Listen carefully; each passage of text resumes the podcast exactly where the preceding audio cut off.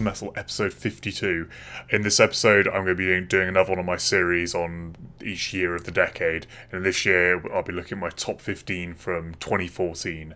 This was a really fun one to research, actually. Like 2014 much like a few of the others, was just a really brilliant year. Like uh, recently, I put out a message on Facebook for some suggestions, and I got loads that I hadn't heard of at all, which were absolutely excellent. And actually, the really interesting thing is, despite having you know fifty odd suggestions for best albums, no one managed to come up with any that were in my top five, which I think just shows the sheer strength of releases that year.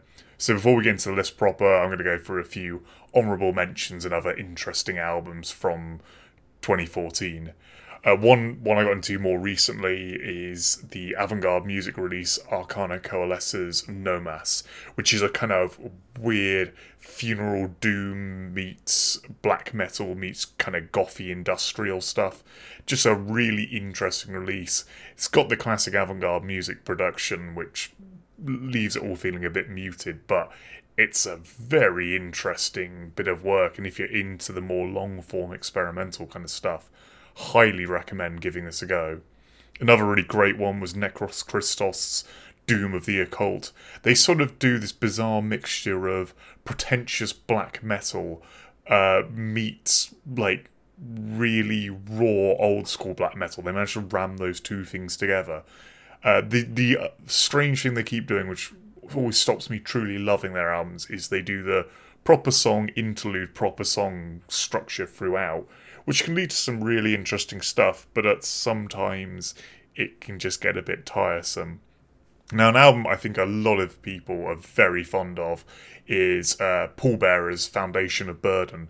This was, I think, their second album and kind of was at the point where the band had clearly totally found their sound and really got into it. And honestly, if you like that kind of very depressed, uh, dark doom, this is such a kind of great example of it. Really big fan of these guys. I still get to see them live though. I really need to get on that. There are two brilliant releases from Indonesia this year. We had Dead Carnation's Harmony Hell Decade, which is a great kind of sort of tech death with melodic moments, uh, but there's brilliant guitar solos and bass work throughout this album. In fact, that's what like really sells it. It's the kind of musicianship, like absolutely frantic double kick work throughout. One of the interesting takes this album has is the the vocals are completely bizarre. I've never heard vocals like this in tech death. They're like this very high pitched like almost pained rasping sound over what is more traditional kind of modern tech death riffing. Well worth checking out. It's just quite an original release. Another great band for Indonesia is Jasad, and their 2014 album Rebirth of Javanicus is just a brutal kind of slam album, but you know, missing a lot of the trappings of a lot of the American slam. Like or, or even the Russian kind of sound of slam. Really interesting. Uh, I got into these guys seeing them at Bloodstock in I think about 2016, and going back and finding this album afterwards. Yeah, I'm really impressed. If you if you want to get into brutal death metal, like in the more traditional sense, these guys are actually a really good start point one trend I sort of saw in 2014 was there's a lot of bands who made a move towards, or at least continued that direction of going into more of a kind of prog rock away from kind of more extreme trappings. A band I mentioned a while back was Transcending Bizarre. They sort of broke up and reunited as Hail Spirit Noir, and their second album, E Maggie, is a- another great kind of descent into kind of doing sort of the Oranssi Pazuzu idea of black metal meets old school 70s prog, but they lean heavier on the 70s prog end of things and aren't quite so kind of psychedelic and maddening. But still, some beautiful melodies going on in here and some really interesting song structures and vocal deliveries throughout. Mastodon continued on the direction they started with The Hunter, with Once More Around the Sun, which is it's a good album. I think I enjoy this a lot more than I enjoy The Hunter, but I, I will never get past the point of them not being the band that did Crack the Skye. So yeah, I guess my opinion on this is always going to be slightly invalid. An album I truly loved in the kind of more prog rock direction from this year was Solstafir's Ótta. Um, they're like an Icelandic rock band. They essentially used to be black metal at some point in time, but now they do these very long form atmospheric rock songs with an incredibly unique vocal delivery. If you've not listened to this album before, that'll be the thing that either, you know, gets you really into it or you'll just hate it. But it's incredibly atmospheric. It's just really, really beautiful music, and a band so worth seeing live if you can. Another band that continued down the prog rock direction in this year was Opeth with their second of their sort of, well, now four prog rock albums. Uh, this is Pale Communion.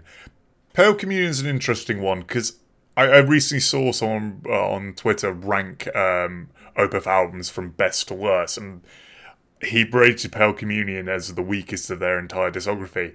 And these days, I'd be tempted to agree with him. While I don't dislike it, I don't really dislike anything Opeth have put out. It is the most, what the least ambitious, I think is the best way of saying it. It's a really solid rock album, but whereas Heritage was very experimental and played around with a lot of things, many of which I didn't quite get, but at least was trying something. This was them, they just released eight kind of straight up prog songs. They're very well executed, but I, yeah, I just don't find it's an Opeth album I go back to all that much. Another band who released like a kind of more straight up rock album was Alcest with Shelter, and similarly to the Opeth one, this one just leaves me slightly colder than a lot of the other Alcest albums. It's very beautiful and very melodic, but because it's completely stepped away from the trappings of black metal, which their previous and later albums had, it's just somewhat leaves itself a bit unmemorable. It's very beautiful. It's re- like if you like Alcest, it's still well worth giving a go, but it does have that thing of like there's no edge to it at all. It is one of the most melodic albums I think I own. Um, a cult rock album that's absolutely brilliant from this period was Occultation's Silence in the Ancestral House. If you've enjoyed any of that kind of blood ceremony, devil's blood type, female fronted, like rocky, sort of Sabbathy, sort of psychedelic stuff, this is more in that vein. Really bass driven this time, actually. It's just well worth a go if you enjoy any of that ilk of bands a final couple that just sort of missed out on this list. Uh, Xerath put out their third and final album, Free. Xerath are an interesting band. This sort of they have elements of Devin Townsend, but elements of more extreme kind of modern death metal as well. Uh, like sort of a split between cleans and screams. Absolutely amazing, technically gifted musicians. And this album's kind of the culmination of their sound. I think people who are into them really love this release. Unfortunately, I saw them live a few few times afterwards, and it was probably in the point where the band were starting to melt down, but they just couldn't reproduce it live, and thus, like, as a band, just sort of fizzled out, which is kind of a shame. Panopticon put out Roads to the North, which for a Panopticon album is very extreme. Moments on this almost veer into kind of very raw death metal almost, but there's still some some more melodic elements. Like just definitely a really good Panopticon album. And in a similar vein, Agalloch put out Serpent and the Sphere, which was their final album and really brutal by their standards. Their last two albums, where they had Aesop Dekker doing the drums, just had so much more punch to it than their earlier stuff. Not that it's necessarily better, I think possibly it isn't, but there is still some absolutely brilliant things on here. Like Dark Matter Gods really stands out as a highlight. An interesting release this year in the realm of thrash metal was Exodus's Blood In, Blood Out, with the uh, return of vocalist Steve Souza. Like they just the band sort of revitalized, whereas on Atrocity Exhibit A and B they were slightly treading water, like us making songs just way too overly long. On this album, they got the songs down tight as thrash should be, like to the point, punchy and heavy, and made what for my money is one of their best albums in years. Probably the strongest of their entire comeback era, you know, Tempo of the Damned onwards. One other I want to mention is Haken put out the Restoration EP, which many of you might have missed even if you're into Haken, but it's actually a really strong effort where the kind of reimagined a lot of ideas they had in their, their very first demo into the fourth dimension, which is also absolutely excellent if you're willing to put up with terrible production. But they completely reimagined and restructured these songs to the point where one of them, like a 17 minute long epic, is now like a regular live staple. Well worth checking out if you're into your prog rock. One final thing I want to note, just as a warning to people, really, Wolves in the Throne Room put out their fifth album, Celestite, which, because it's a in the Throne album, I bought without questioning. I was, I was bound to be good. And it is just some dude leaning on a synth for over an hour. So, unless you really want that, avoid it like the plague. I have no idea what they were thinking absolutely love this band, but this was a direction change that should have come with a bit more of a warning. Okay, so let's get into my top 15 now then. At number 15, we have Tengger Cavalry with Ancient Call. So Tengger Cavalry are a Chinese band who have been around for I think they formed in like early 2010 and have put out thousands of albums. And this this happens to be the one I know well, but it's a really decent one. So essentially, what they do is they're part of that crowd of folk metal bands that kind of structure themselves around sort of thrashy kind of song structures with other bits added in. And what's nice about Tengger Cavalry is even this late in the game, like 2014, they found a slightly new spin on folk metal, which is definitely a massively oversaturated genre. And the way they did this is to combine in a load of Mongolian folk elements. They're not the only band to do this, but they're certainly the one that got really famous for it early on. The the band's led by Nature, uh, who on this album does quite a lot of the stuff like guitar, vocals, and he's also credited with some of the folk instruments. And early on, Nature recorded everything on the first couple of albums for Tengger Cavalry, although that might be why they don't sound quite as good as this one. In this one, he's fleshed out a full backing band of bass player, drummer, and then three other guys who support them on various folk instruments. The Dombra, which I believe is a kind of lute type sort of guitar thing. Gives these almost like banjo type, really fast pick strumming stuff over it. And then the Morin Khuur, which is a horse headed violin type thing. Uh, but I think it's similar-ish to, I believe, an erhu, one of those where the, the bow is sort of inbuilt, it's like hooked behind the strings in a way. Yeah, so the essential interesting element of this is with this kind of like heavy, thrashy kind of riffing that the the nature lays down the guitars, you then have this really fast picked um, dombra or like what sounds essentially kind of acoustic guitar really quickly over it, giving everything this like really clear driving rhythm. And then the Morin Khuur adds a lot of the kind of lead melodies. So not so much the lead melodies come from the guitar that's all like the riffing. All the folk instruments take up the more lead position. And nature goes for entirely kind of screen vocals throughout this. So um but the the melody is almost entirely coming from the folk element of it, but like the groove and the riffing is coming from the more metal part of the band. There's also a lot of interesting instrumental sections on this. There's a lot of kind of just folky interludes, but they really build nicely into the tracks. And a lot of the tracks, like the more kind of true songs, start with a kind of folky build up, and then all the drums and bass will kick in it's just overall like a really fun album. This isn't like totally groundbreaking and it isn't really that far out of the folk metal mold, but just having those Mongolian influences on it just made it that bit more interesting to me. And and overall as well, like it's just quite fun for its entire runtime. Like the whole kind of 50 minutes of the album is really listenable not a good one to drive to. It will make you drive way too fast, as I've discovered in the past. Also, the lyrics are unsurprisingly entirely Mongolian folklore themed, but you know, that's fairly unplumbed depths in metal, so yeah, really worth checking out. Sadly, though, there will be no more Tengger Cavalry releases because earlier this year, uh, not long after his relocation to America, nature took his own life, which was incredibly tragic. I'd only interacted with the guy a couple of times online, but he seemed like a really nice guy, and yeah, that was incredibly sad news. But, you know, he's got a whole brilliant body of work behind him that you can check out, and I would highly recommend this as a start point for that.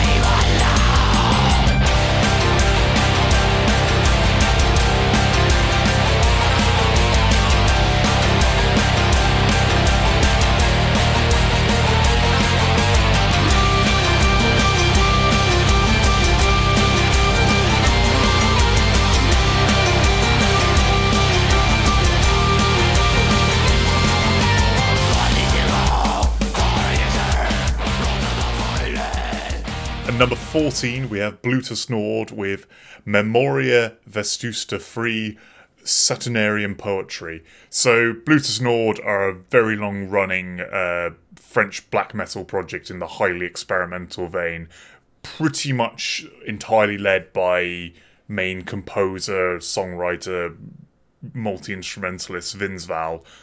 This is very deep on their releases. They've got more releases I can count. They're kind of kind of like Ulver in that vein, where just they have new like whenever Vince has a new idea, they'll release something, and it's always strange and kind of often kind of alien to everything else they've done before.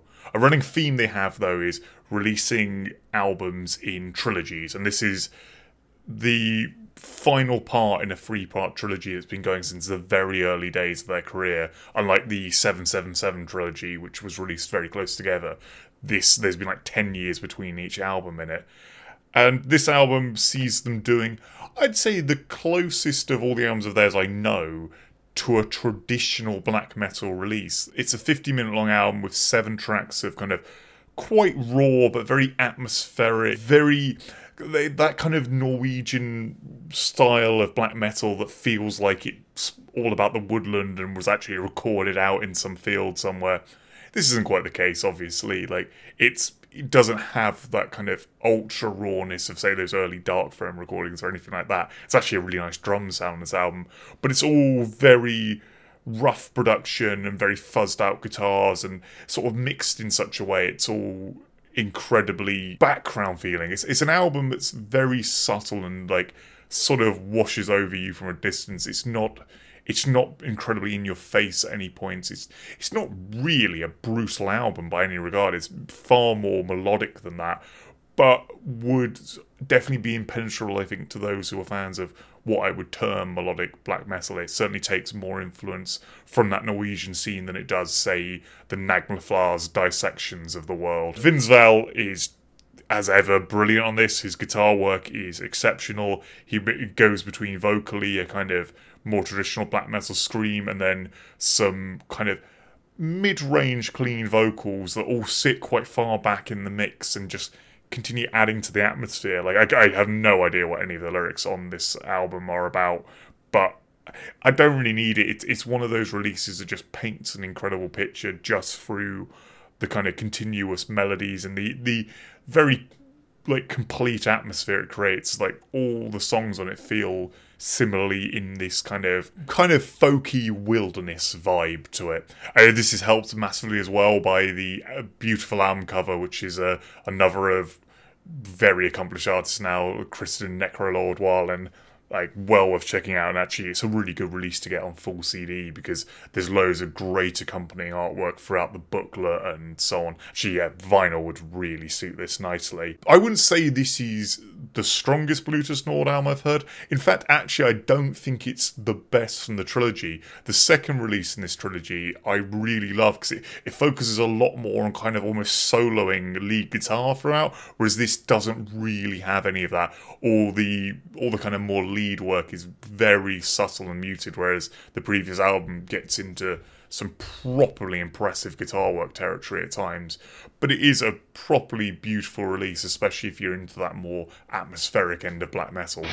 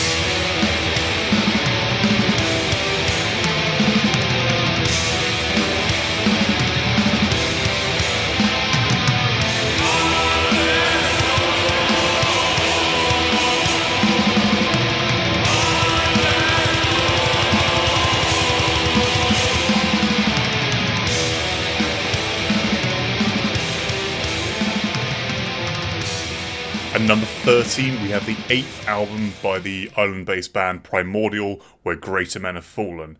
Now, this follows in the kind of similar vein to a lot of their previous releases. They, you know, long moved away from being a black metal band into the realms of being like an epic metal band. I don't really know what to describe it as. I, I was going to say folk, but it's there's sort of a folky rhythm to most of their stuff, and the vocal delivery has that kind of feeling to it, but they're a hard band to categorize, really. This is one of their albums that I particularly love. I don't think it's quite as good as To the Nameless Dead, but I'd probably say it's my next favourite after that.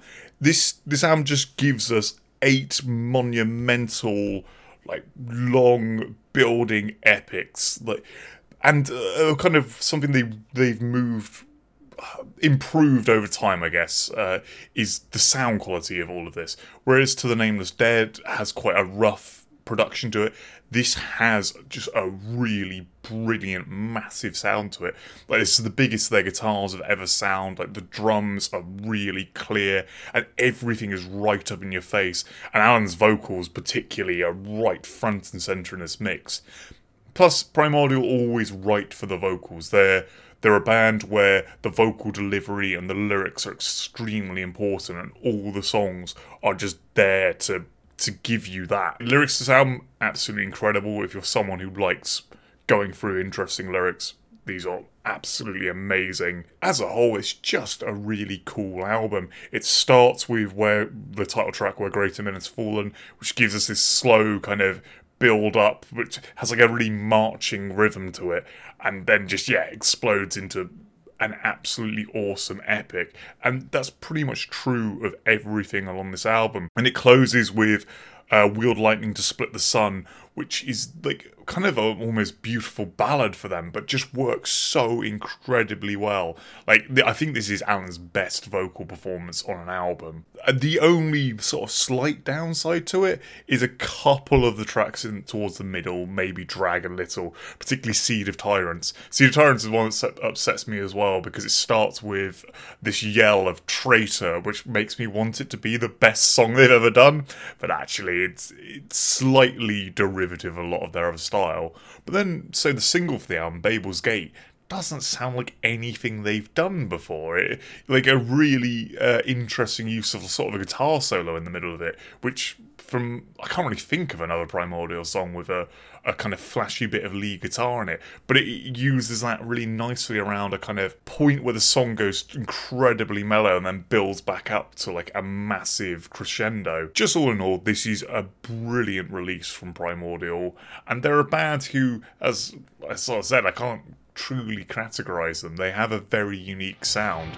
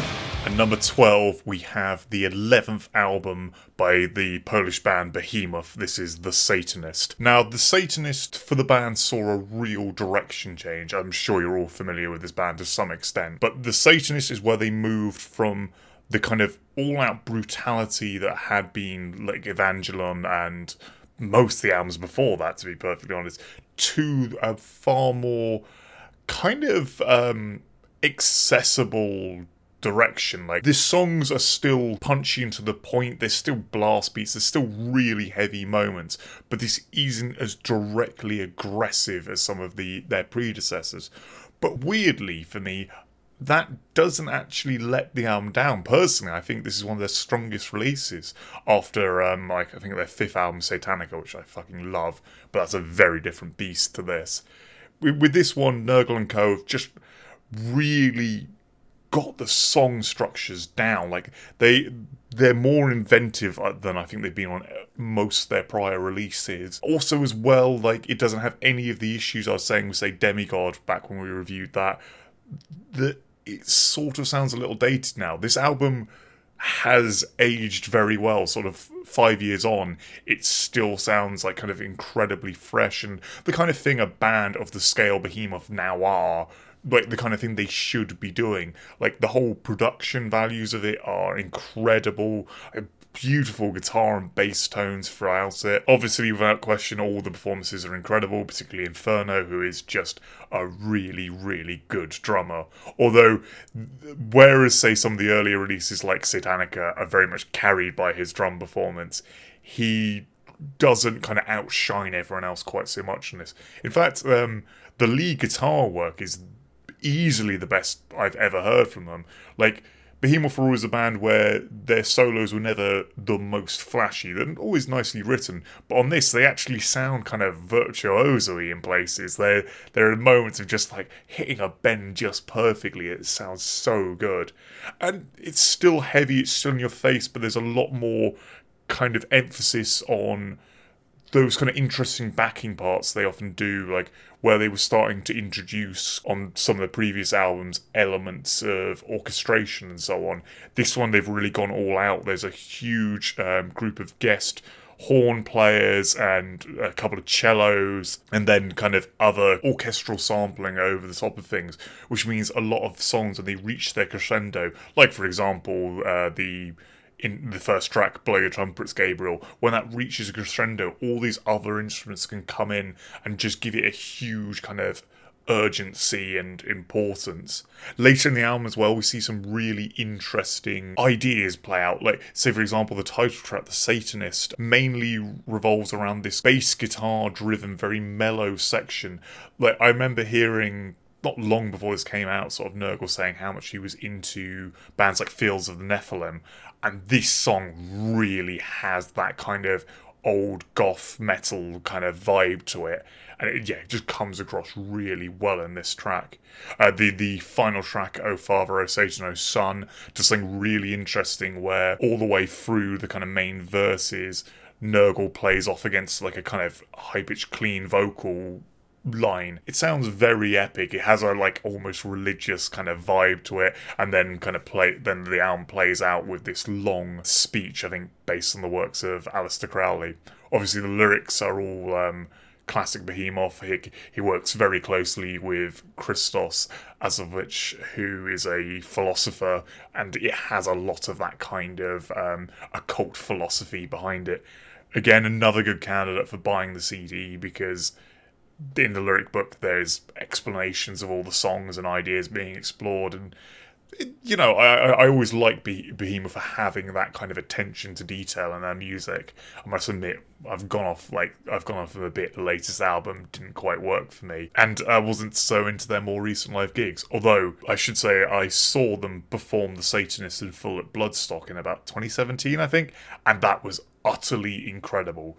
It works so well as a whole piece, and I think that's testament to an album. If you can be a band as long into the career as Behemoth and play a set where I think they essentially played that and two or three other songs, and no one cared. Like everyone I spoke to thought it was brilliant. It shows that this album must be you know, near the top of their game. Obviously, they've got a lot of great releases under their belt, but there's just something about this album that I feel really stands out as just a, a pinnacle of their songwriting.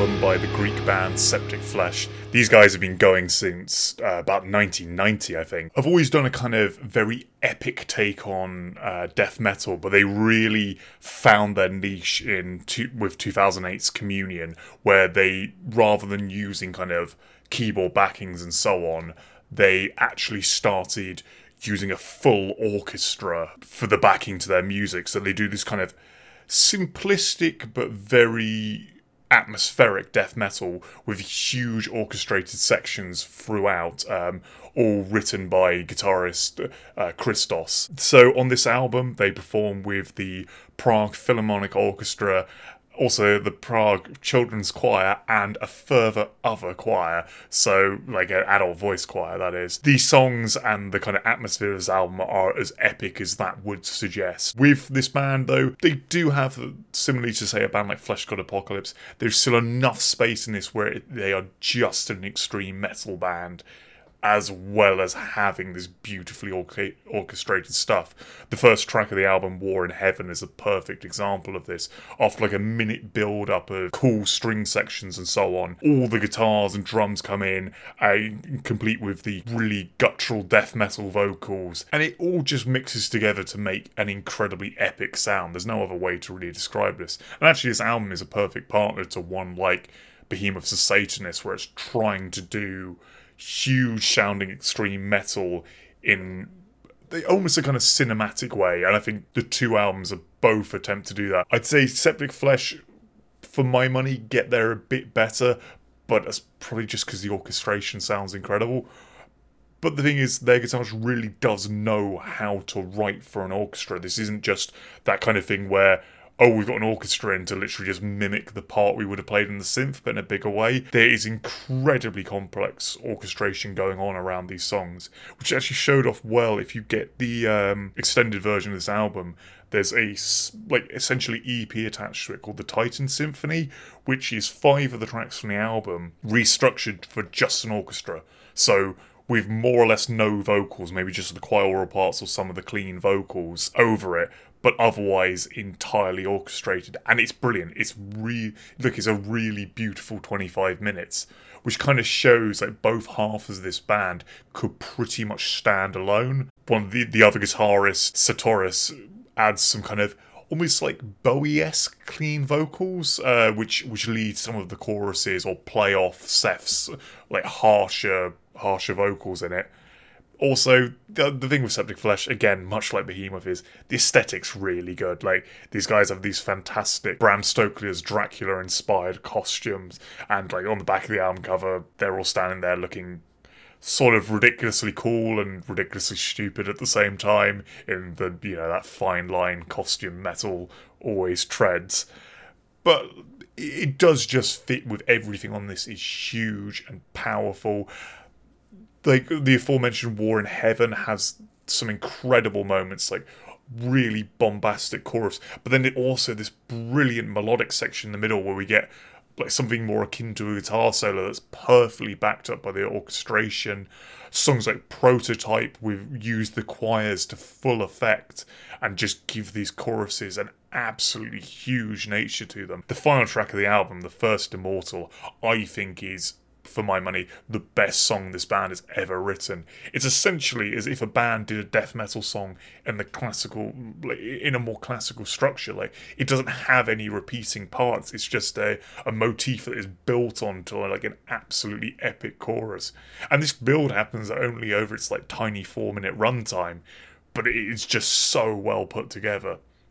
The only criticism I had of this album is there are a few moments that don't quite hit as hard, particularly like Confessions of a Serial Killer or Ground Zero aren't quite as epic as the rest of this.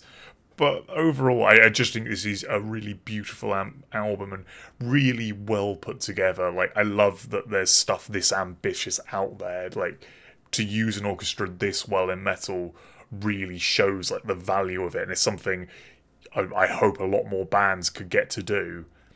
Big downside to this though is I've seen Septic Flesh quite a few times and they do not work as a live act. So their clean singing vocalist doesn't come on tour with them. Obviously, everything's on the backing track. And unlike a band like Fleshgod Apocalypse, who sort of make a lot of adjustments to their sound to not just use the backing track throughout, Septic Flesh are very much everything's on the backing track and actually put me off the band for quite a few years. Like I was very into this album and saw them live a couple of times and stopped really listening to them. But going back to this album in research for this 2014 episode, it's truly brilliant. And honestly, if this was just a studio project, that wouldn't take away from anything. Like this is really, really excellently written, ambitious music.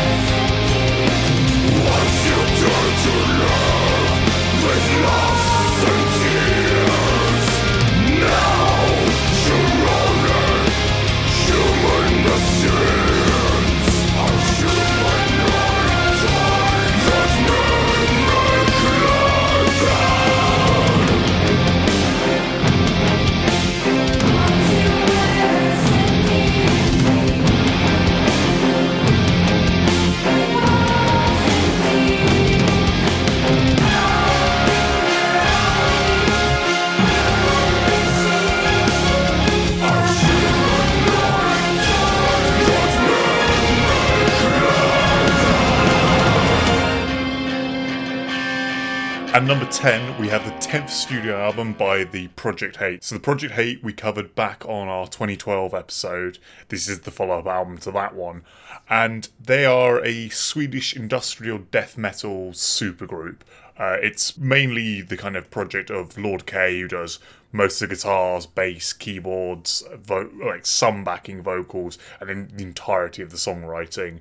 Then we have vocalist Jörgen Sandström of Grave and Entombed fame. Uh, on this particular album, drummer Dirk Verbeuren, who is just fucking ridiculous, such a good drummer. Not sure what he's currently doing. Is he in Megadeth at the moment? But yeah, he, he's brilliant. He's he's the drummer from Devin Townsend Deconstruction, among other things. The big change to the lineup of Project Hate on this album is Ruby left, the vocalist of the previous album, and has been replaced by Ellinor Asp. Sorry, I should state the the sort of gimmick of or kind of signature sound of Project Hate is these gigantic length industrial death metal tracks with a trade off very brutal death metal vocals and very clean, almost kind of pop female vocals. The big change of this album, and it's the kind of main criticism I have of it, is Ellinor Asp comes in and replaces a kind of more modern pop kind of vocal with quite like an 80s hard rock heavy metal kind of vocal, much more like kind of harsh and scratchy delivery.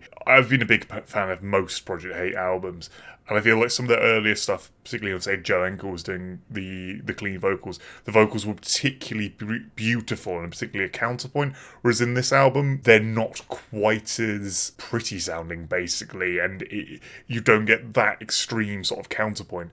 All that being said, still really great, and everything about this is so well composed. Like the actual songs are truly incredible. So the album's almost 80 minutes long and only has six tracks, and they are all these like much over 10 minute plus epics that go through so many movements and such a high degree of complexity.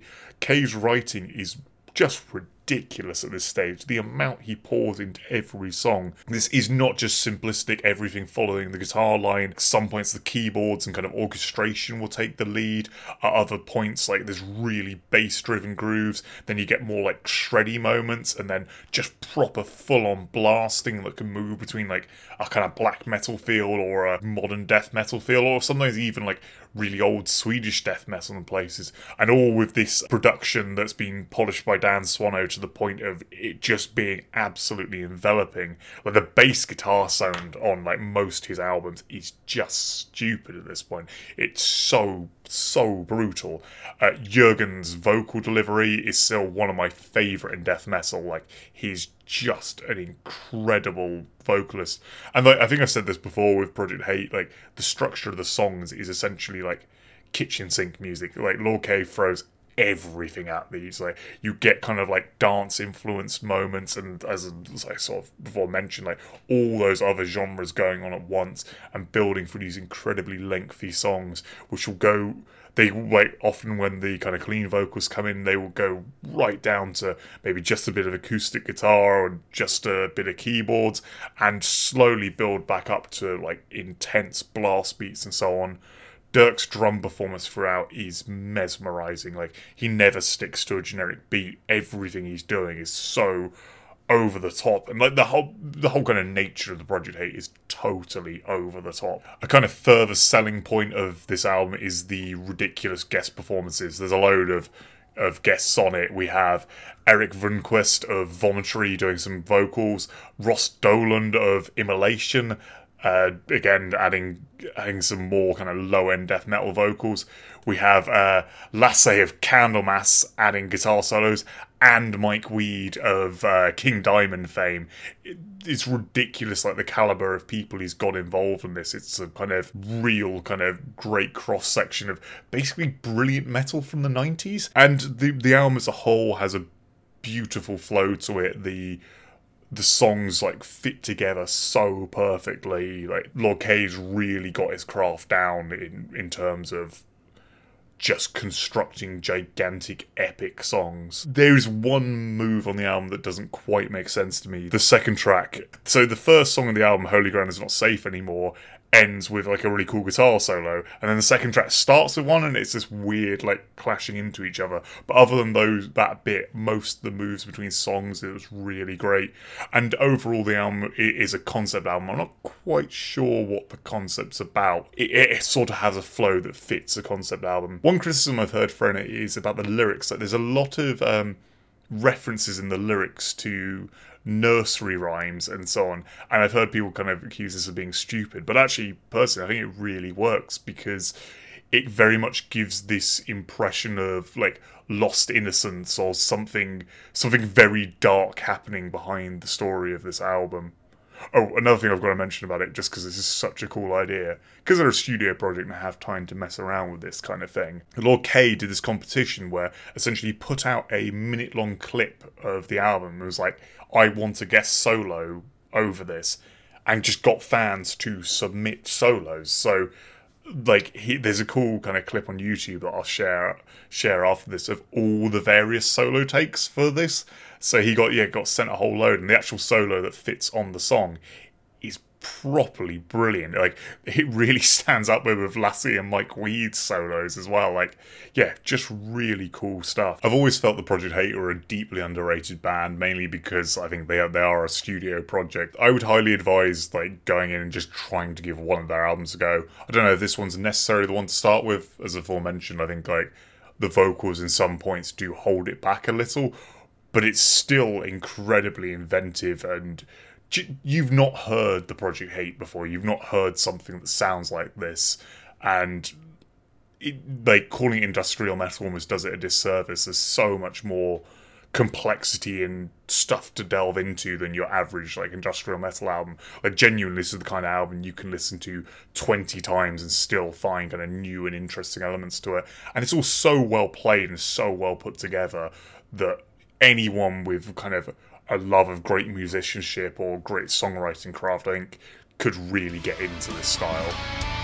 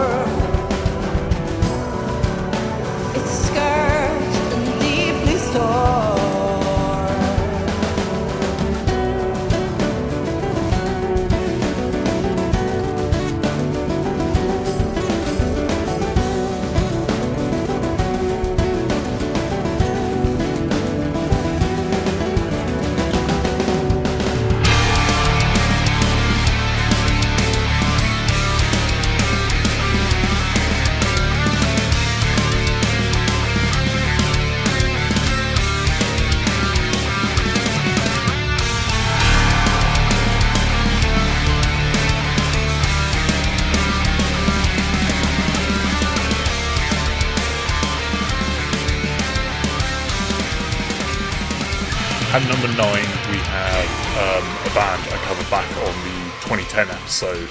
This is Stargazer with their third album, Emerging to the Boundless. So I'm pretty much going to be reiterating what I said on the 2010 episode. This is another excellent album from these guys. They are a free piece from Australia who play a kind of very bass guitar driven black metal. So like it's it's black metal with bass guitar as a lead instrument, and it's kind of black metal and kind of the rawer early black metal kind of vein. Like there's a this feels like in many ways quite a throwback album, but with a kind of execution that's probably a lot beyond um, what what any of those early bands could could muster. So we get a great twin vocal attack from the Great Righteous Destroyer, who is also the bass guitarist, and the Serpent Inquisitor, who is also the guitarist. And there's, there's kind of like a playoff against like low and high. So uh, the Great Righteous Destroyer, also known as Denny Blake, is. Um, the vocalist for Mournful Congregation as well, so it's kind of coming from like a funeral doom direction into black metal. Like the the riffing and the songs in this album are incredibly catchy, but also like there's a lot of quite memorable choruses for black metal. But there also there's some moments of really good like brutality and more aggressive songs. Like the uh, the closer of the album, Incense and Alien Chaos, verges on almost like death metalisms, but um, this kind of bass guitar playing keeps it kind of weirdly melodic throughout. It's incredibly intricate, really fast pick work from the bass player, whereas the guitarist tends to like basically hold together riffing. The drummer has quite a lot of fun with this album as well. Basically, they they're just the kind of sound you wouldn't believe possible from a power trio. Um, I think I, I gave this warning as well in the 2010 one. Make sure you listen to this band on good speakers because this is probably slightly less true for this album because the production is definitely an improvement on their previous one. But if you listen to this on like crappy laptop speakers or anything, it will just destroy it because so much is in the low end. Like if that's lost, these guys don't translate. But their sound is incredible and and has a kind of unique edge in black metal. I've not I've not heard people going for that almost I guess I'm trying to think of a good example of a kind of like very bass driven band, like sort of bass guitar as a lead instrument. Um, actually, I sort of mentioned them on a, on the listener suggestions episode. Shabti and these guys, I think, have a a really similar overlap of the use of bass guitar. The Stargazer don't get quite so creative with the tone, but it the bass has a really great sound to it throughout. It's like it's all this kind of like really fast pick stuff, but it, it maintains its like melodicism. It doesn't have too like too high a level of attack. The lyrics are all good fun, kind of weird occultism. Um, very like as the title "Emerging to the Boundless" suggests, it's all very over the top. Um, tracks like "An Earth rides its endless carousel" or "Ride the Everglade of." Reggae Noir, how, however you meant to say that, I've completely butchered that pronunciation. Like that kind of stuff's really cool, and much like their other two albums, cover is absolutely beautiful. Like it's a really, really interesting and striking kind of look to it. Also, unlike their previous two, this one seems deeply Australian. Like it's a kind of um, an Aboriginal man's skin being split in half and this weird demon creature emerging from the center in a very like arid desert type landscape. Yeah, so just a really cool looking cover. It's on um, Nuclear War Productions now, which is Nuclear War Now Productions, sorry, um, which is kind of a label more known for like very aggressive black metal. I would say this doesn't quite sit there, but it's still this is not again like um, what we were covering earlier. This isn't true melodic black metal. It's kind of on the edge of that, but still with some of the extremity. And um, if you enjoyed the previous album I mentioned, the 2010 one, go for this. It's you, you've certainly not hear, heard black metal that sounds like this.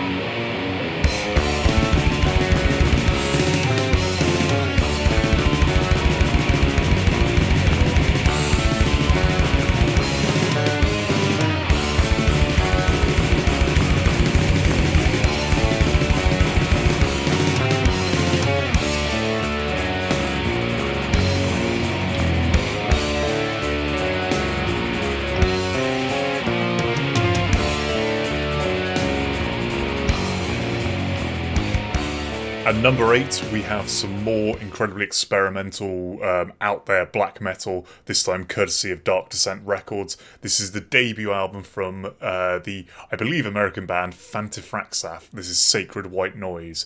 So previously they had one EP out before this, and they've had one EP out since. Uh, personally, I think the, the final EP they did is like an absolute masterpiece. But this particular album is still mind blowing. It's so weird. It's really, really out there songwriting. So much of what Phantom Thantifaxath do, structurally, their songs or even individual riffs in them, is completely bizarre. They work a lot of ambient noise into their stuff as well, but like just the guitar playing is so confusing and kind of alien. Like a lot of the the sort of way riffs are constructed, I can't really explain what happens. Like there's lots of um, use of very dissonant notes and lots of like kind of chord shapes and so on that shouldn't make logical sense, but actually in terms of this album really work. The um, the album has like a a very depressing, dark nature to it as well. Like the lyrical contents and song titles all feel very bleak and it works with their sound because their songs aren't necessarily massively long or anything, but they do have this atmosphere that sort of worms its way in and just creates like a sense of dread, unease, like rising panic because you can't necessarily focus on any one particular bit. Like it's a very unsettling listen and one I think you need to give sort of really give you full attention to to get the the desired effect. They're also one of those bands who um I believe they're a free piece, but they remain like completely anonymous and wear the dark hoods and all that, which I think really works here because going for this this kind of fucked up atmosphere, it's kind of nice not having to tie any personalities to it at all. It's just all about this, thus the musical product coming out of it. As I say, like these guys really feel like the forefront of experimenting with kind of the harsh end of black metal or taking ideas from black metal to the most kind of mesmerizing, unpleasant place you could. It's not necessarily the most brutal thing you've ever heard, but it's got a lot to it that is almost more upsetting than kind of the more traditionally uh, brutal black metal bands. Uh, I won't go into too much detail on this one here because I think I'm going to talk. I mean, we did before when we covered it, but when uh, we do our recap of 2017, I'm going to talk a lot more about their next EP. But this equally is extremely worth the time if you if you want a really upsetting, unique experience.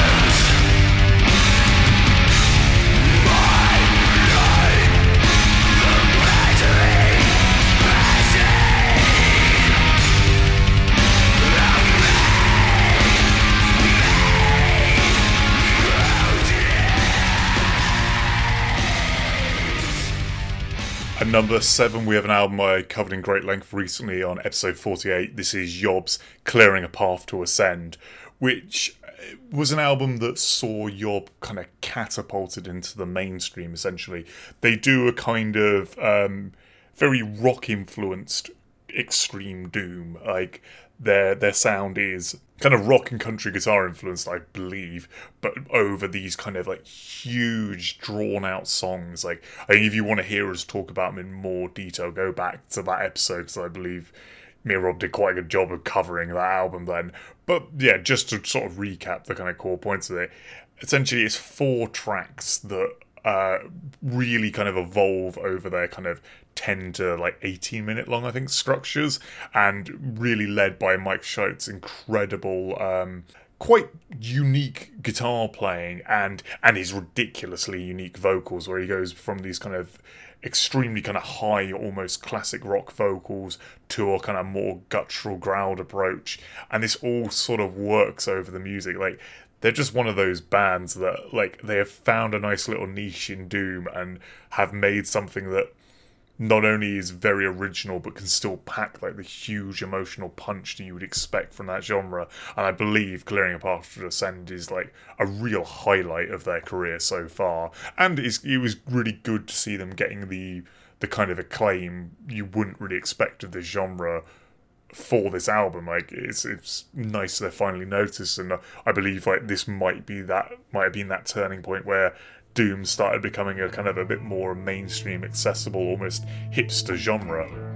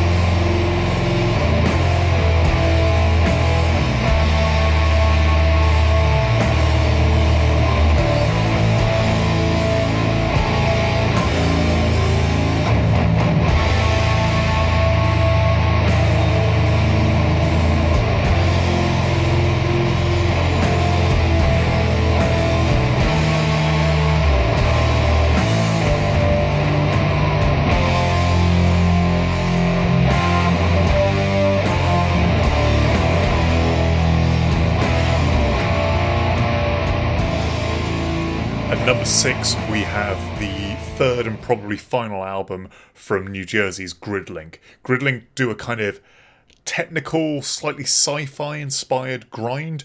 With their first two albums, Amber Gray and Orphan, they went incredibly kind of just balls to the wall throughout blasting. Like I, uh, Orphan, I covered a few episodes back, and it, it's ridiculous. Like the album's about twelve minutes long, whereas this album, Longhena, their final one, they seem to have gone in a kind of far more experimental out there kind of direction. Like so essentially they've still got the 12 minutes of grinding from the previous album but it's interspersed with sort of bizarre melodic instrumental moments. Like a lot of um a lot of kind of moments of like kind of violin interludes and kind of almost like japanese folk music inspired interludes between songs, like the, the second track, The Last Raven, the first minute of it is this really beautiful kind of melodic thing. But then the first track, Constant Autumn, is an absolute mind blowing blast fest. But it still seems to be structured around really atypical riffing for grind. Like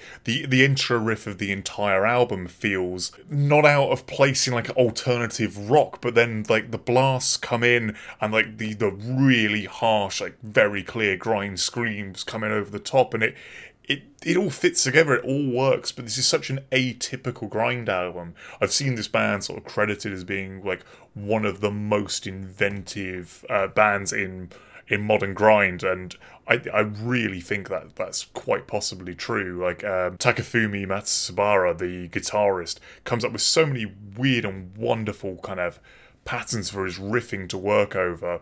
And because they're like a five piece, they throw around like so much like interesting stuff because say say in that, that particular track, you have all of them blasting going absolutely like, you know, 100 miles an hour kind of thing.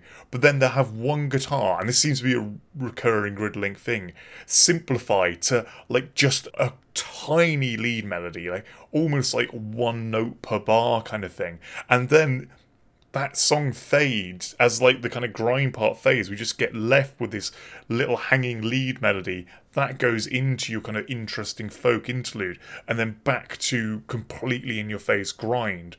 Like Jon Chang's like lyrical delivery as well is all the high end like kind of screaming kind of hardcore.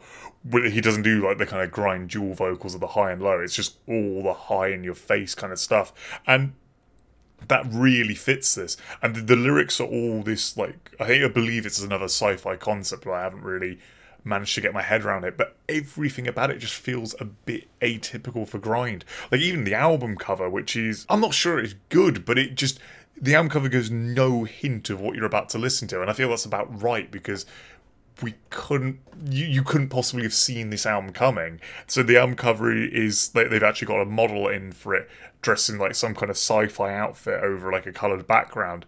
And it, it looks like the front cover of a computer game or something. It's it's all very left field and inventive for grind. And that inventive in an album that's runtime is well under 25 minutes. Like the whole the whole discography of this band is less than an hour long, but yet they are like still like hugely influential and incredibly unique in that time. But not just that, they're also really kind of catchy, memorable stuff. Like each individual song on this album is just really good grind, but then you have these kind of slight other um, elements that make it that much more engaging and weird. And in some ways, I'd actually say this particular album might be a really good start point for people who've never managed to get into grind before because of the other elements. It gives a bit more of a hook, a bit more something to anchor yourself with that isn't just an absolute pummeling that that might give people time to get their head around the pummeling that is great grind. Now, I imagine some people would accuse it of just being like crap false grind or whatever. I know there's there's some very purists around the genre, but for me personally, this is one of my all-time favorite grind albums. I, I I love the experimentation of it, and I think as a whole, it makes it just an incredible package. So if you have got an hour free, just listen to the entire discography of this band because they are fucking excellent.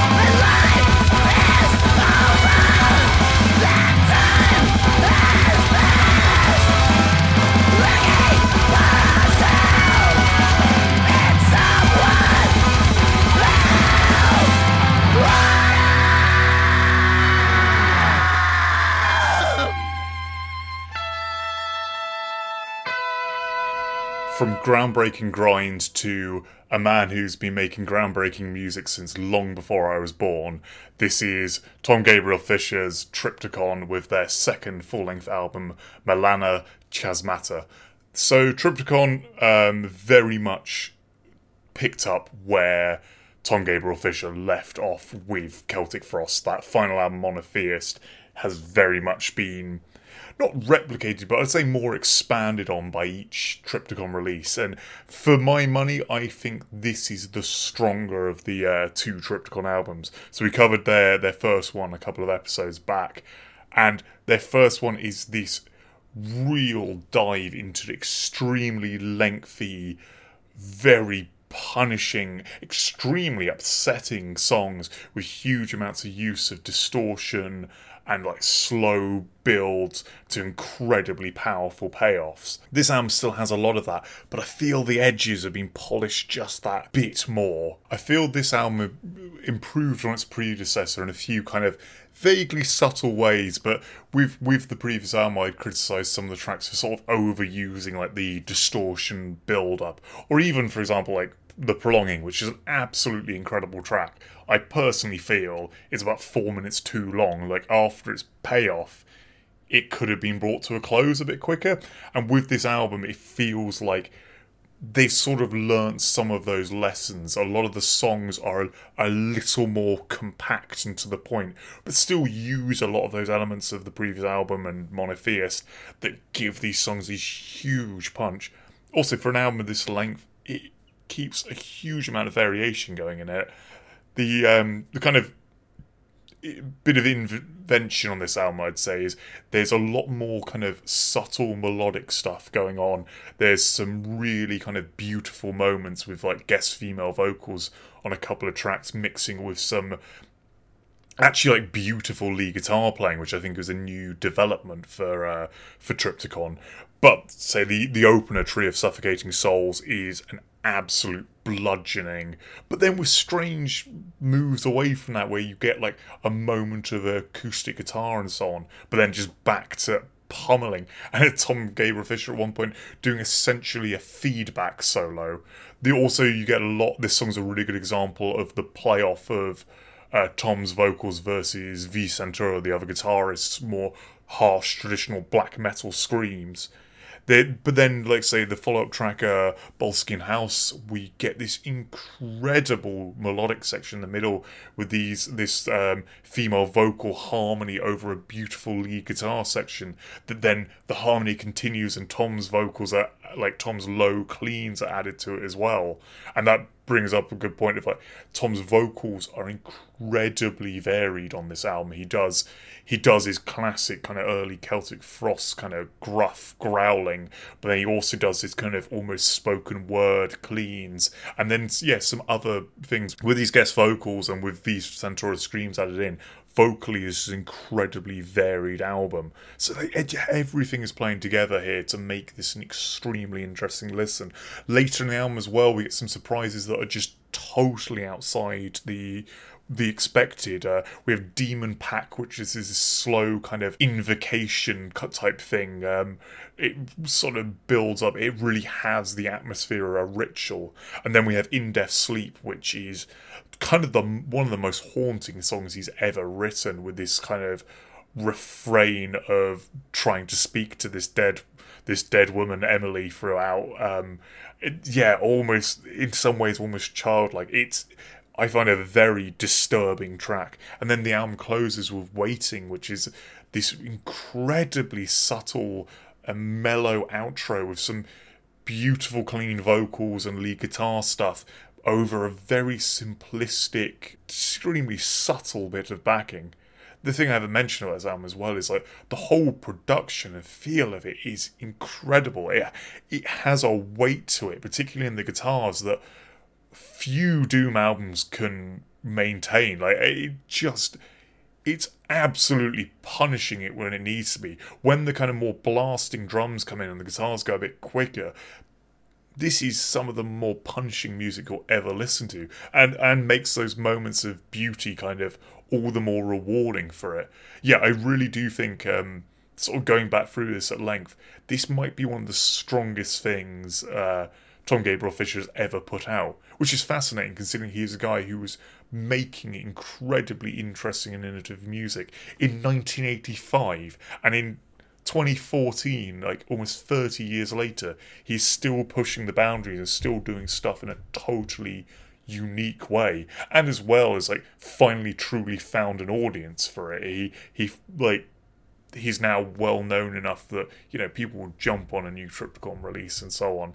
And it's great to see someone who's been that experimental and out there for most of their their life still being able to push the boundaries and do incredible stuff like this. And as again with like say like the Behemoth album, this is another complete package with a beautiful H.R. Giger cover which is as mesmerizing and strange as the music on the album. And again, well worth getting the, the vinyl or the CD because there's lyrical explanations for every track, which um, Tom has clearly put a lot of effort into. They're very like the lyrical explanations are poetically written, like let alone the, the actual lyrical content of this album, which again is really cool stuff. Very, very evocative writing.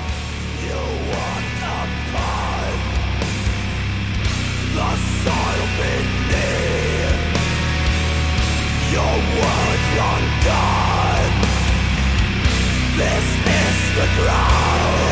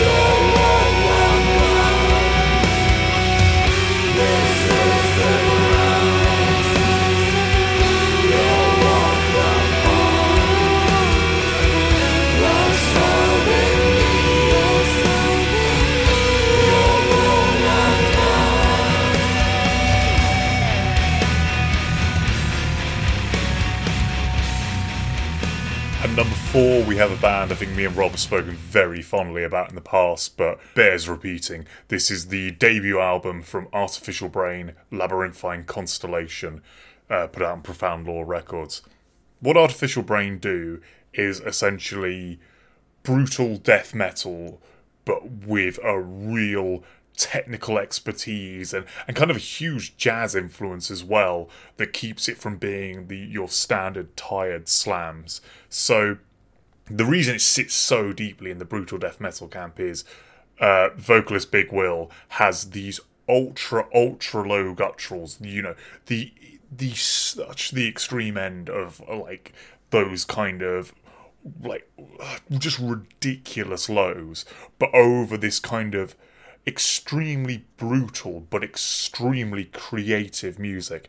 They they're a hard band to kind of describe because their songs are so complex and ever changing, but get so short and to the point. I think the whole album's under 40 minutes long. Like, no track exceeds the five minute mark, but they're all so weird and out there. Another band like Gridlink, who are deeply um, rooted in sci fi kind of concepts. So, again, sidestepping classic like negative traits of brutal death metal of not just focusing on gore and violence but actually these interesting sci-fi stories which you well and truly would have to read the lyrics to get your head around there. Will's vocal delivery is not understandable but that's not a problem at all. And the songs yeah they do just fit these kind of ideals because the music is so strange and out there. But yet as much as it's complex and all over the place still has a grounding in catchiness and melody and groove. There's still all of that present on the album. In fact like a lot of these songs are really groovy in places. In some ways actually um, it sort of sidesteps the whole being brutal thing. Like it is but the, something strange about the level of creativity involved in this it, it doesn't come across as maybe quite as punishing as some of the the more straight down the line versions these albums would have. I remember a while ago, um, I was at a friend's and we were listening to like basically a load of vinyl we'd brought recently, and this was like a totally non-metal crowd, and I put on um, the the next album by Artificial Brain, uh, Infrared Horizon, because everyone's like, I want to know what this sounds like, uh, but because the cover's so beautiful. And I thought it was going to get this, oh god, turn this the fuck off, I can't deal with this kind of reaction from essentially a non-metal crowd. But uh, actually, everyone there was like, oh, this isn't that heavy. I like, I've like heard Dimmu Borgir, this isn't as heavy as that. Which I thought was strange because to my mind, this is rooted in brutal death metal, which can tend towards being the heaviest genre out there but because of like the jazz nature and the kind of almost atmospheric elements going on in places that on this album it doesn't come across as such a bludgeoning and infrared horizon obviously follows in very similar steps to this. I remember also as well like i've, I've heard a lot of people say big will is what puts them off it like his kind of super low kind of completely kind of almost zero like enunciation kind of vocal approach. Zero enunciation is unfair but like something completely impenetrable vocal approach really puts them off. But um a friend of mine said to me when he first heard this like he's not a, like a death metal fan at all he said if he'd heard this before he'd heard any other death metal he probably wouldn't uh, have a negative opinion of screams like actually to him this was the perfect version of screams because they were so separated from like a human delivery. They actually ha- they they don't feel that human because they are so guttural and ridiculous, and they all have no hint of the person doing them's accent behind them or anything like that.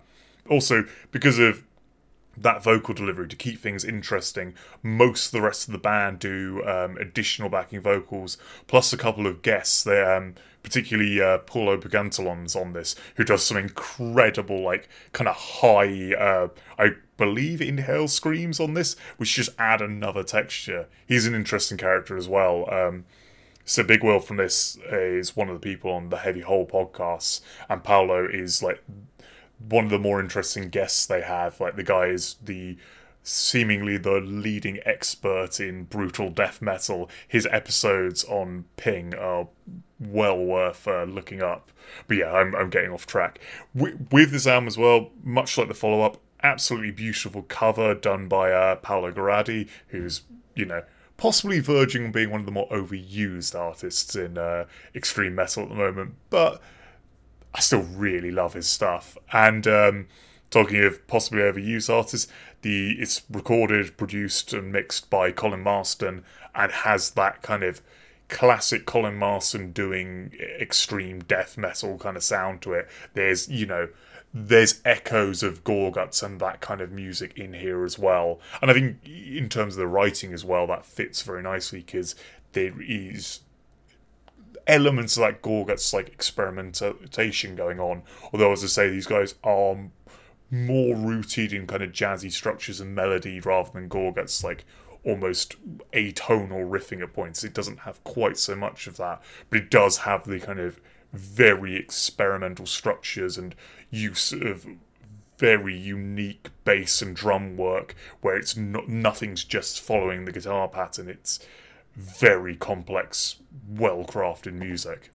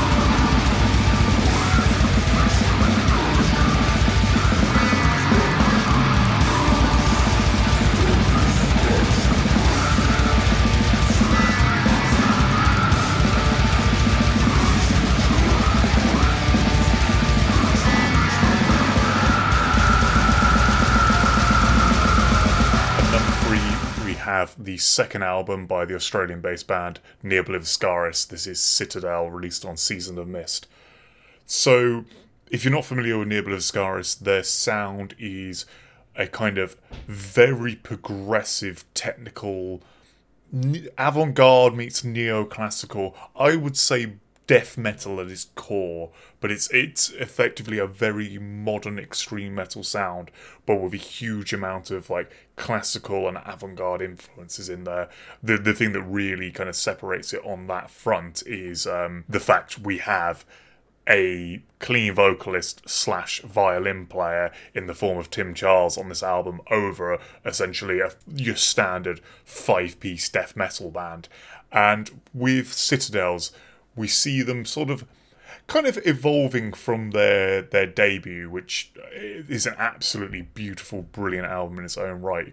This one sees them going whereas the first one is like near 80 minutes long with seven kind of very separate tracks. This album is only six tracks long, and effectively it's just free movements. It's free kind of main song ideas with little interludes between it, and the runtime's like under 50 minutes. It's a very different experience, I think, listening to the two albums. Previously, I'd always rated this as the far superior, but actually, sort of in doing the research for all these episodes, I'm coming around to the first one still being better. Although this takes away nothing from what is on display here. Citadel is a monumental piece of work. A lot of the songs on this, like the two main themes, pa- the two main kind of tracks, Painters of the Temple and then Devour Me Colossus, are well over 10 minutes and they are these great building epics that go through all sorts of um, kind of melodic ideas and moving from extremely brutal to extremely melodic kind of probably more so than any of the other bands we mentioned today. Like the kind of dynamic range of this album is ridiculous. Like so the album starts with like a three minute interlude which is just like kind of experimental violin playing over some gentle piano.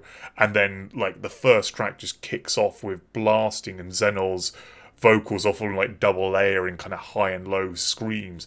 And it's utterly brutal until like it starts giving way to violin and then eventually into super melodic almost almost like it too melodic in places clean vocals and clean melodies and then in these parts where we're more focused on a lead violin melody, the bass will start doing something incredibly interesting. Often, as well, doing this really clever thing where the bass will start playing the main melodic theme of the next section before the rest of the band get there, sort of hinting at what's coming next at all times.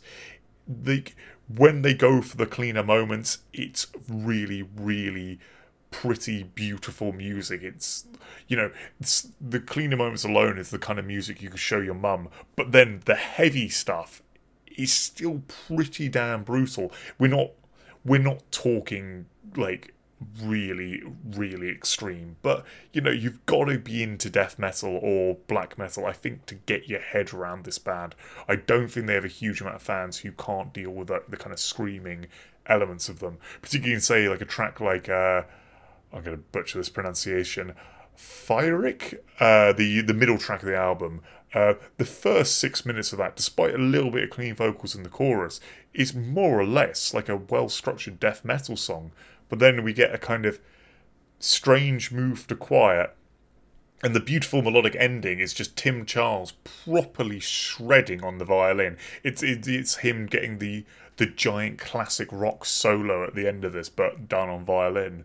There's also some really um, some really great interludes with um, sort of something will fade out and then there's two parts of the album happens and the bass will do this cool kind of quite complex like tapping lead that will go on for ages and other instruments will build up around it. Like i love that sound of the the kind of bass tapping and so on. And like there's there's elements of like how stargazer used the bass in this uh, to give like these kind of clear melodies over kind of more more just brutal riffing. Like that that's kind of really well executed. Uh Daniel Presland's drum performance is just excellent. The guy is a really one of the really great modern drummers at the moment. And this whole band like both the guitarists also immensely complex players. I remember like i've seen them live a few times now and every time i see them i just can't believe the shapes of chord they're playing. Like their hands seem to be able to like easily able to bridge the like seven fret kind of chords where you're like I, I, yeah, I just don't even know how a hand stretches in that way.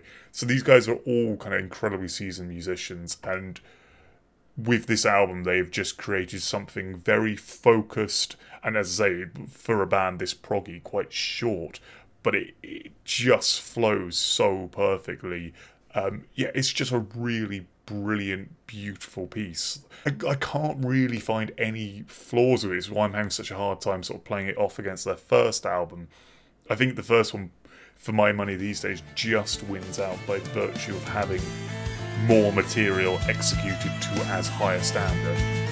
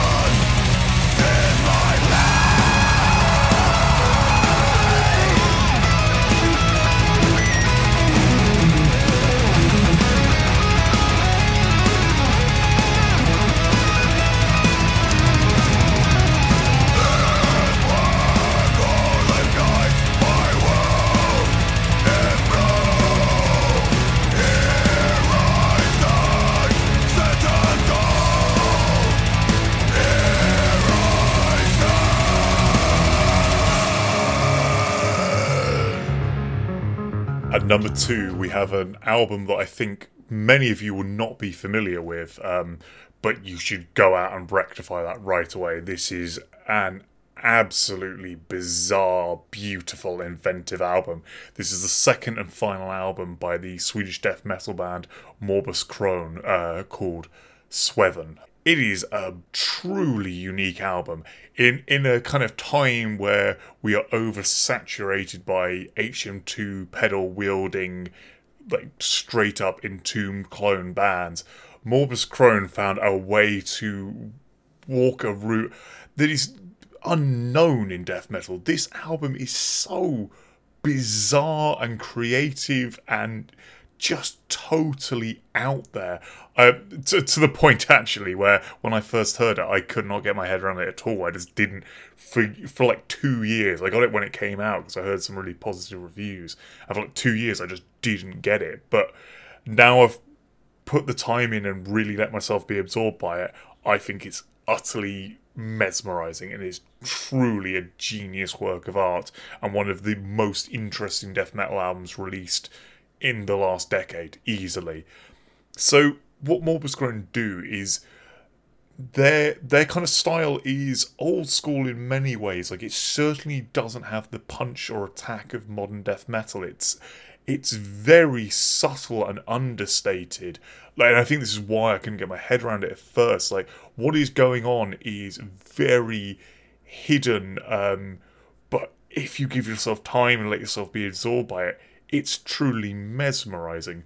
The riffing is so technical and complex at all times, but never really delving into showy territory. It always just sounds like, oh yeah, that's that's the riffs. This is this is the natural thing to be doing here. But they they are truly bizarre. Like a lot of the guitar and bass work is highly confusing and out there, but it's all done in like it's obviously in quite high tuning. The guitars aren't massively distorted. Like I, I don't believe they're going for that HM2 like buzzsaw sound. Like they got a very different tone to them, but this still does have an element of old Swedish death metal. Like I, I don't I couldn't tell you exactly how and where, but it's in there. I guess actually the the thing that really gives it that sound is the vocal approach of Robert Andersson, who is a truly brilliant screamer, but he's on that kind of uh, Swedish death metal high end. But he's like.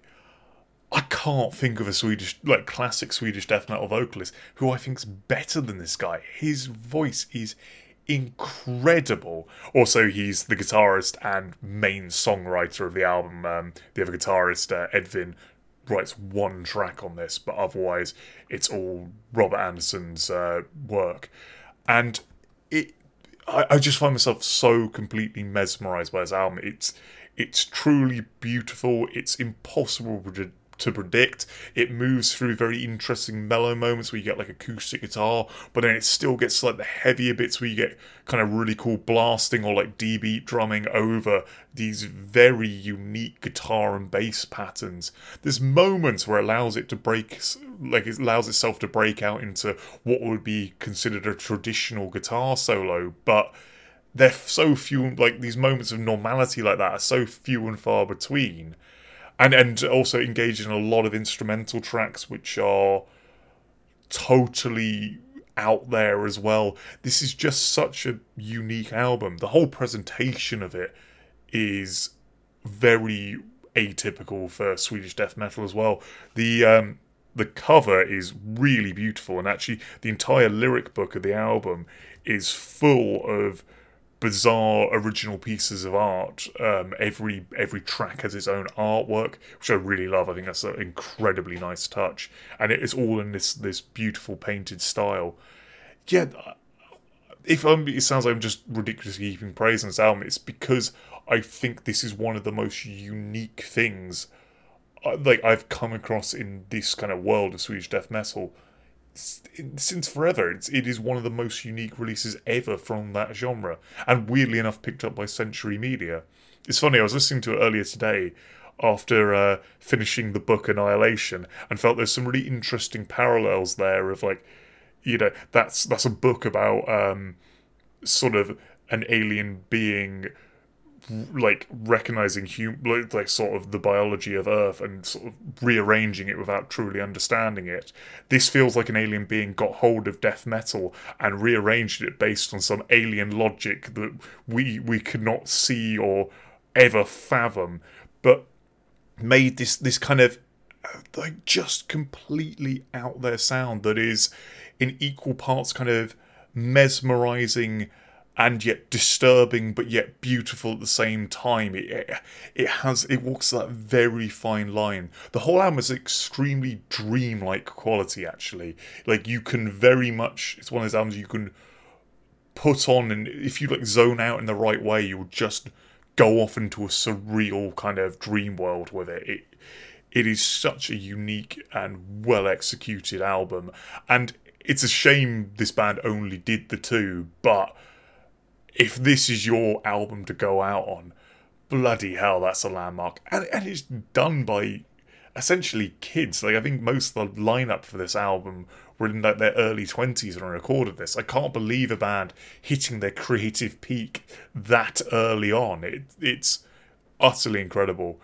So if you want to know what they've gone on to do since, um, both both the guitarists have since uh, I don't know, I believe it's um, let's just make sure I get this right. Um, uh, they've joined or briefly joined Entombed, the not Entombed AD, the other the other Entombed as their full live lineup, and I've just noticed that obviously the current version of Entombed has Nicke Andersson back on drums, and Robert has the same surname. So I wonder if there's a relation. Possibly not, or possibly extremely creative death metal writing runs in that family. Who knows? Anyway, yeah, just do yourself a favor, get this album and give it the time it deserves. It really you you won't hear this again. You won't hear anything like this. I don't believe anyone will do anything like this again in the future. It's it's a totally unique statement in death metal.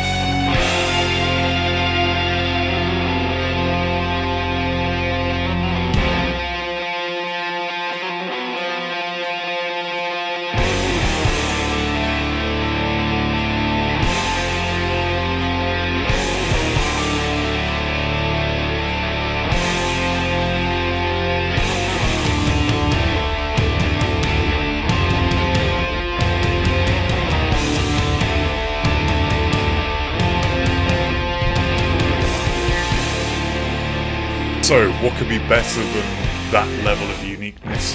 Well, I'm going to have to put out there what I think is one of the most unique albums of not only the decade, but probably like this century so far. This is Voices with their second album, London.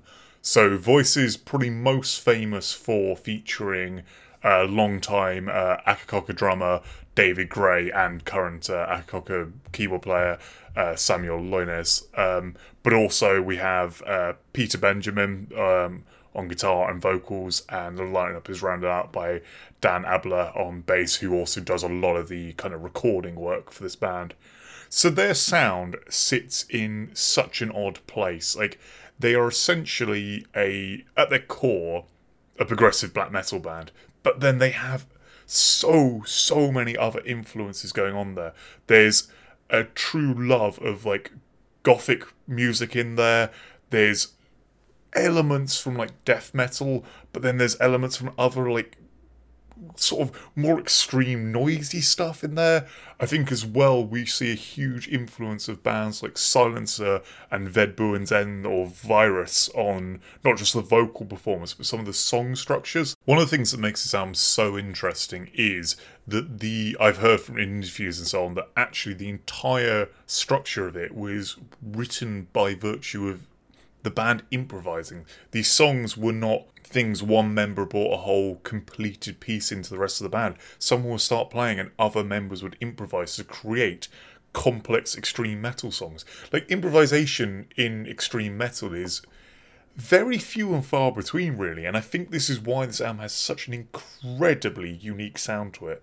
There's a lot of other truly bizarre elements in this. The album is interspersed throughout by uh, David Gray, the drummer, doing spoken word, nar- like uh, narrative pieces in between uh, the songs, but these are like rather than being a stop and a, a spoken word narrative, these are perfectly woven into the songs. So like as a song fades out, you'll get the noise of falling rain, and then David Gray narrating the story of this main character walking down the street, and or you'd hear like background street noises kind of fading out of the end of a given track, and then these will perfectly give way to the next song. At, at points, as a guest um, uh, female spoken word person as well who will like does insane stuff. Like there's there's a bit where they sort of repeat each other slightly out of time and this gives way into static and then like the next song bursts out of it. It's it's such interesting unique music. The the start of the album is it wonderfully off-putting where we have an acoustic guitar piano and clean vocal uh, piece which i assume is entirely performed by peter benjamin. And it's just this beautiful melodic very sad track that then just out of nowhere suddenly the next song music for the recently bereaved explodes and just absolute blasting black metal fury but with this this strange like twin vocal approach where you get occasionally like very harsh shrieks but then also very clean like virus-esque uh, vocals. Musically these songs are very complexly structured. They they move through so many different elements and almost seemingly at random at points. Like the delineation of tracks is impossible to follow. Points where it will break into kind of spoken word or move to like an acoustic melody instead of like a more extreme one are so at total random but it really fits with the atmosphere and the, like the whole album as well is trying to tell this story of a sort of central character having a complete mental breakdown and it fits so well with that.